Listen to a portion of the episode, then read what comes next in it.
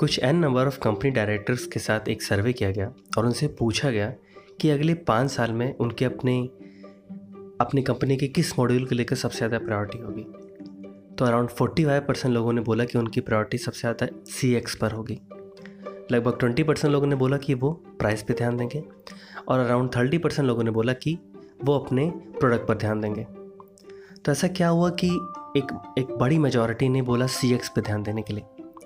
तो सी एक्स और कुछ नहीं होता है। आज हम समझें कि सी एक्स क्या होता है। सी एक्स है कस्टमर एक्सपीरियंस अब कस्टमर एक्सपीरियंस की बात करें तो एक तरह का ऐसा फिनमिना है जहाँ पर एक कस्टमर एक कोई नई प्रोडक्ट या नई सर्विस के साथ इंटरेक्ट कर रहा होता है तो उस टाइम पे वो क्या परसीव कर रहा होता है, क्या फील कर रहा होता है और क्या आपके जो प्रोडक्ट या सर्विस है, क्या उसको वो ईज़िली कॉम्प्रीहेंड कर पा रहा है।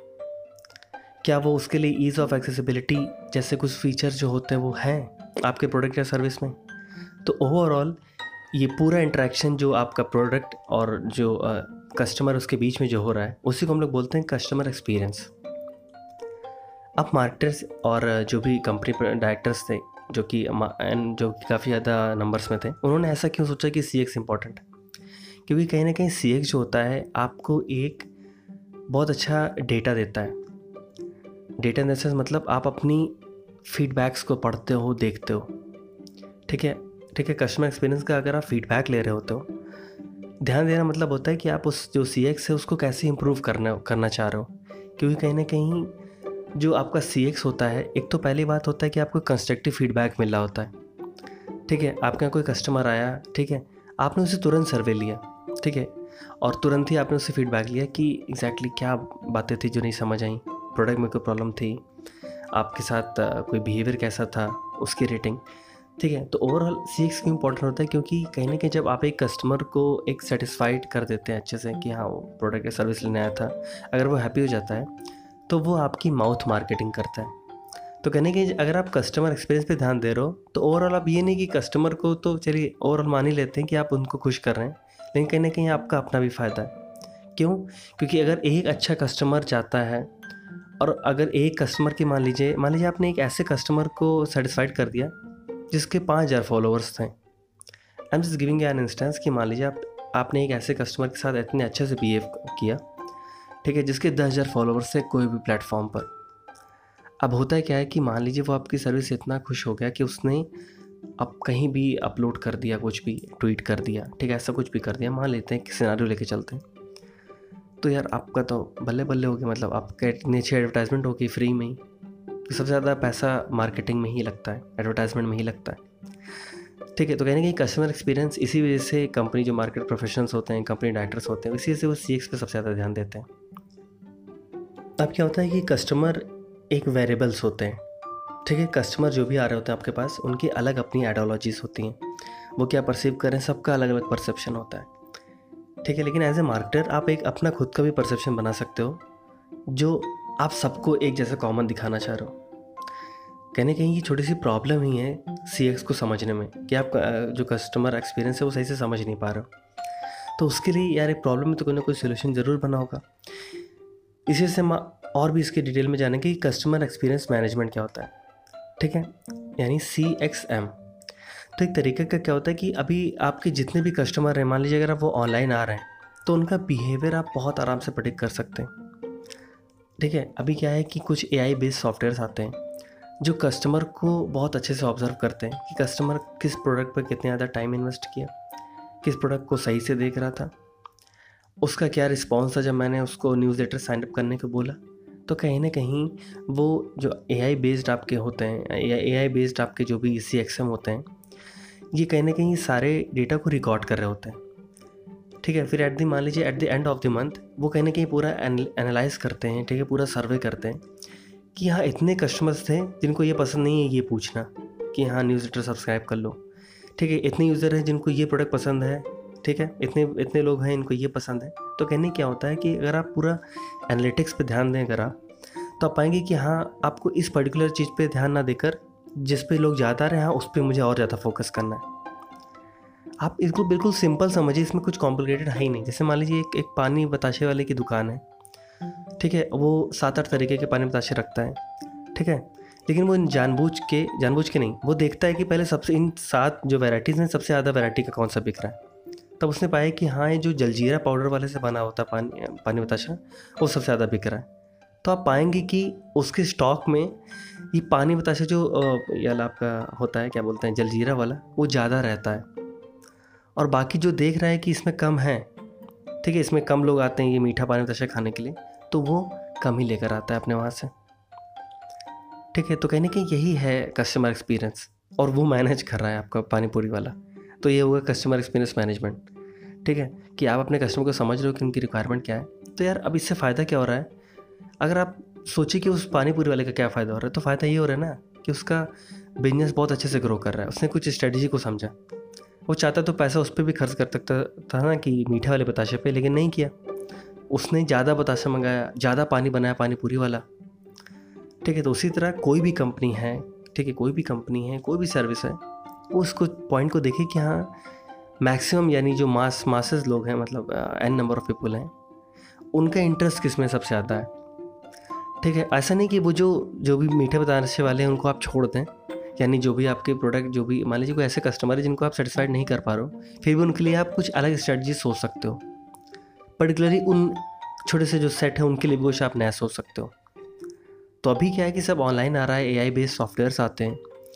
ठीक है और भी आ, कुछ वेबसाइट्स है जहाँ पर ऐसे सबमिट हुआ करती हैं ठीक है? और आपके वेबिनार्स हुआ करते हैं जो ऐसे इंप्रूवमेंट की बात करते हैं मतलब इंटरेक्टिव कस्टमर एक्सपीरियंस इंप्रूवमेंट चलते हैं प्रोग्राम चलते रहते हैं उसको आप यूट्यूब पर और कहीं भी सर्च करके देख सकते हैं।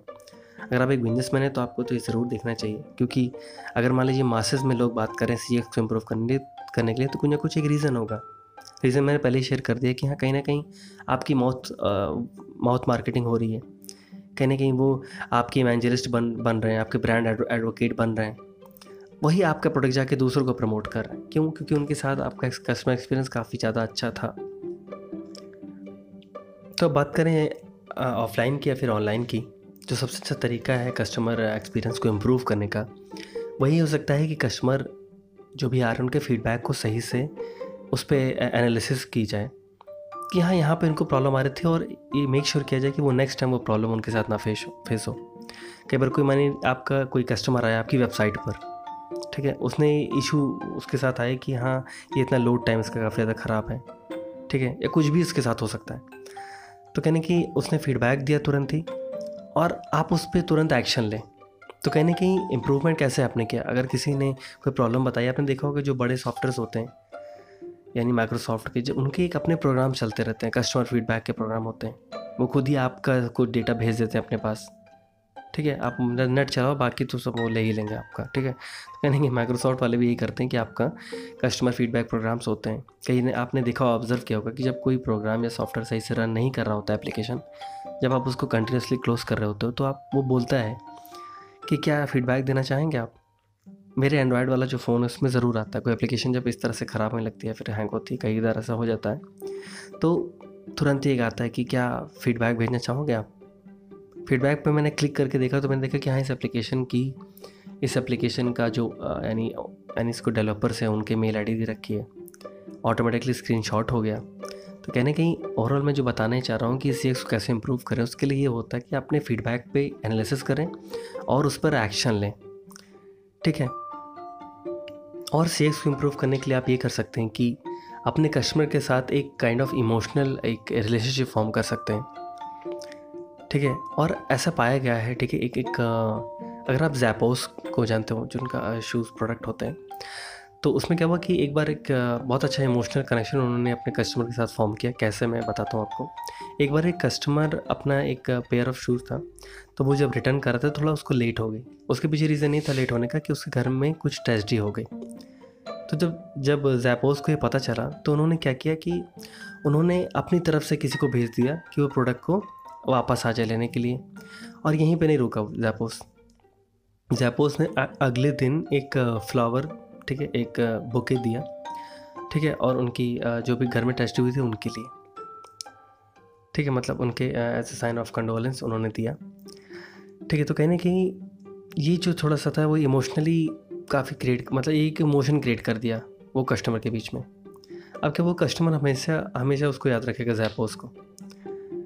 और एक, अगर आप जानते हो हार्वर्ड बिज़नेस रिव्यू को तो उन्होंने एक स्टडी की जिसमें पाया गया कि स्टडी का नाम है the science of customer emotions तो उन्होंने ये उन्होंने ये देखा, ये जाना कि अगर कोई कस्टमर आपसे इमोशनली अटैच्ड है मतलब इमोशनली आपने उसको इमोशनली कहीं ना कहीं आपने उसको एक फील कराया है कुछ ना कुछ तो वो लगभग तीन बार आपकी सर्विस को रिकमेंड कर देगा। ठीक है? और ऐसे भी होगा कि वो रीपरचेज भी करे, यानी फिर से उसको करे। परचेज ठीक है? और क्या होगा कि एक बार आपने इमोशनली अगर आप किसी से कनेक्ट हो गए हो, मान लीजिए कस्टमर के साथ, ठीक है? तो होगा ये कि अब वो कहीं और शॉप पे जाएगा ही नहीं। ठीक है? लगभग फोर्टी परसेंट ऐसे हैं लोग जो जाते नहीं कहीं और जगह पे। उनका फिक्स रहता है कि उनको वहीं जाना है। और लगभग थर्टी परसेंट लोग ऐसे होते हैं जो प्राइस सेंसिटिविटी को लेकर ज़्यादा कुछ कहते नहीं। उनका लो प्राइस सेंसिटिविटी होती। प्राइस सेंसिटिविटी का मतलब होता है कि वो कोई पर्टिकुलर कॉस्ट है तो उस पर ज़्यादा मोल भाव नहीं करते। हैं वो जितने का मिल रहा है, उतने का वो लिए, वापस आ गए। तो कहने कहीं आप समझ रहे होंगे कि कस्टमर एक्सपीरियंस कितना इंपॉर्टेंट है समझने के लिए। और अभी बहुत से टूल्स अवेलेबल हैं मार्केट में, अगर आप अभी ट्राई करेंगे तो आपको ऑनलाइन मिल जाएँगे, कुछ फ्री भी हैं। आप उनको देख सकते हैं अगर आप मार्केटर हैं। उसके अलावा जो स्ट्रेटजीज़ हैं, जो बेसिक वंस हैं, उसको भी आप समझिए। और यही एक सिंपल सा टर्म था सी एक्स आई होप आपको समझ आया होगा अच्छे से। और इसी तरह मार्केटिंग की साइकोलॉजी के और लाइफ लेसन के कुछ पॉडकास्ट जो डेली अपडेट होते हैं, एक सुबह और एक शाम को, ठीक है? तो I just wanted to just stay tuned ठीक है? और इसी तरह आप लोग सुनते रहिए इसको।